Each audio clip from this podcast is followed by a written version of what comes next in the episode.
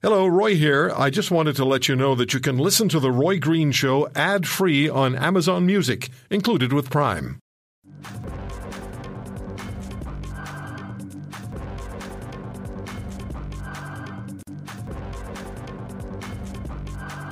Another story that has been, uh, and it deals with the military, that's been circulating in this country and generated a lot of attention just a couple of days ago, and, and, and that is this the rededication of the Afghanistan Memorial for Canadians who were killed during the war there.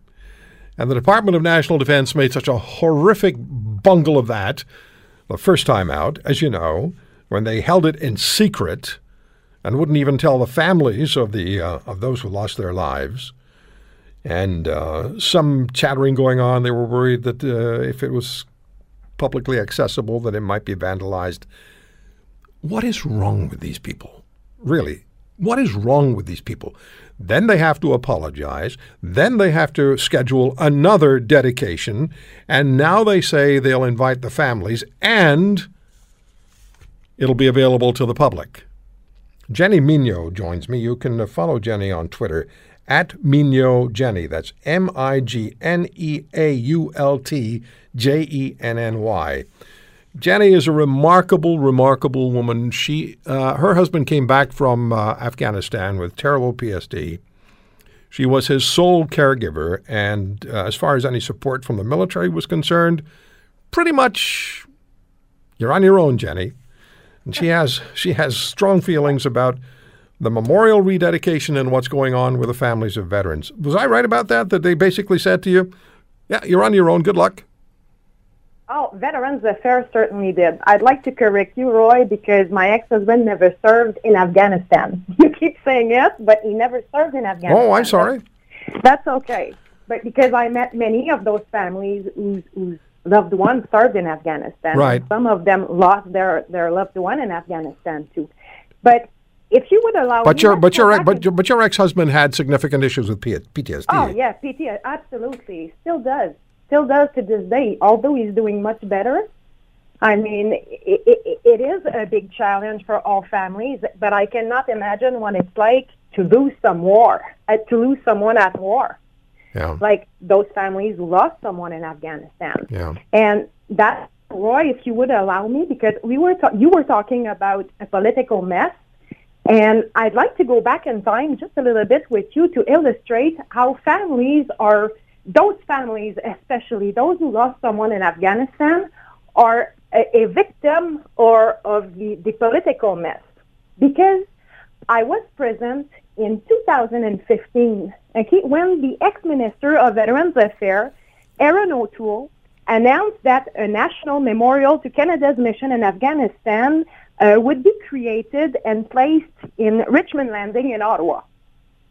Now, just a few days ago, it's the the uh, NCC, right, the National Capital Commission, granted a land use approval of uh, LeBreton Flats location for the same monument. Now, from a Veterans Affairs perspective, Roy, I think it's fair to say that all Canadians, and especially those families, are waiting for an, a, a monument and an opportunity to give a meaning to their loss and their own sacrifice. Yes. Now, the Canadian Armed Forces did not create a cenotaph, right? They brought it back from Kandahar. Right. It, there's a slight difference there.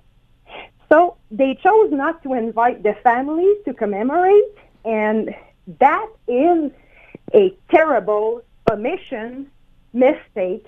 It is hurtful not only for all Canadians, but especially for those families. I totally agree with you with this. It is offensive, and if I mean when you lost someone and just being forgotten and excluded from an opportunity to heal as a family, I think that the Canadian Armed Forces deliberately forgot their own definition of military family. And by doing so, they, they, they contributed to emphasize the fact that they just don't get it at all unless it's political. right? It, it, it's basically Julian Fantino ignoring Jenny Migneault in front of the TV. Now, for everyone involved, it's all about looking good, okay? Because it is a political mess. Neither the Canadian Armed Forces, obviously, and Veterans Affairs work together on that one. So now, I mean, Veterans Affairs is moving the file, right, about the national monument, and the CAF now has to correct their own mistake, rightfully, and they have to rededicate the cenotaph. But who are the real victims? Again, it's the families. Because up to this day, they still had nowhere to commemorate so as always, their pain and sacrifices are forgotten. But as a symbolism of this political mess, Roy, I hope that the families will have two opportunities to commemorate, right? Mm-hmm. One with Veterans Affairs and one with the Canadian Armed Forces. Yes. And the taxpayers will have to pay twice this and and I and I want to I want to I want to stress that you have traveled to different parts of this country to be with families, military families, as you are still a m- member of a military family. Um, I am. And and and you've heard, and you had. We actually spoke with someone you met in Saskatchewan. Was on this program about a year ago. Yeah. And what what you as families have encountered is very disturbing and it continues to be a disturbing reality. And I think uh, what I was going to say to you was this dedication of the memorial to the dead in Afghanistan, this this this disaster it turned out to be, is symptomatic of what's going on big picture. Would you agree? It is a necessity as a country to remember our decisions and the sacrifices of our decisions because not only have we lost military in Afghanistan, we lost Canadians. Yes. And as a country, we have a responsibility to not forget them. You know, Roy, I'll be honest with you. For the, the Canadian Armed Forces to bring back, okay, and to me this is important, they brought back a cenotaph that was existing in Kandahar. They had to bring it back. The fact that they chose to keep it for themselves, okay, as a cenotaph, to some level, I can understand. I can't understand why they forgot to bring to invite the families I don't to think commemorate they forgot. with them. Okay, this is something else. But yeah. that they decided to keep it in NDHQ, for instance, I can understand that because it was meant for them over there. But Veterans Affairs also has a responsibility through their section of commemoration. We have nothing. Jenny, we have a we have about a minute left. What what are you hearing from military families about this situation? What have you been told? What what have you been what have you heard? You know, when you have to struggle to get all the benefits, you know, once the, the person is dead, the serving member is not there anymore, it becomes another story for the families. Okay, it doesn't become easier.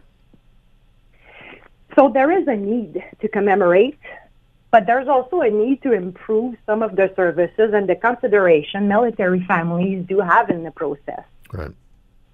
Okay. Out of respect for their dignity and the importance they have within the military family. You are such a terrific voice for the military families. And we've talked about what you've experienced and what you're still experiencing. We'll, get, we'll talk about that another day. Yeah. Jenny, thank you for everything that you do. Uh, and, and I know with you it's from the heart. And, and you're not someone who's going to be denied um, your position and having your views heard. I know that. So it's on uh, on Twitter. You're at Migneault Jenny, M I G N E A U L T J E N N Y. I'll talk to you soon. Roy, thank you for giving us a voice. Thank you, Jenny. Bye bye. Bye bye. If you want to hear more, Subscribe to The Roy Green Show on Apple Podcasts, Google Podcasts, Spotify, Stitcher, or wherever you find your favorites. And if you like what you hear, leave us a review and tell a friend. I'm Roy Green. Have a great weekend.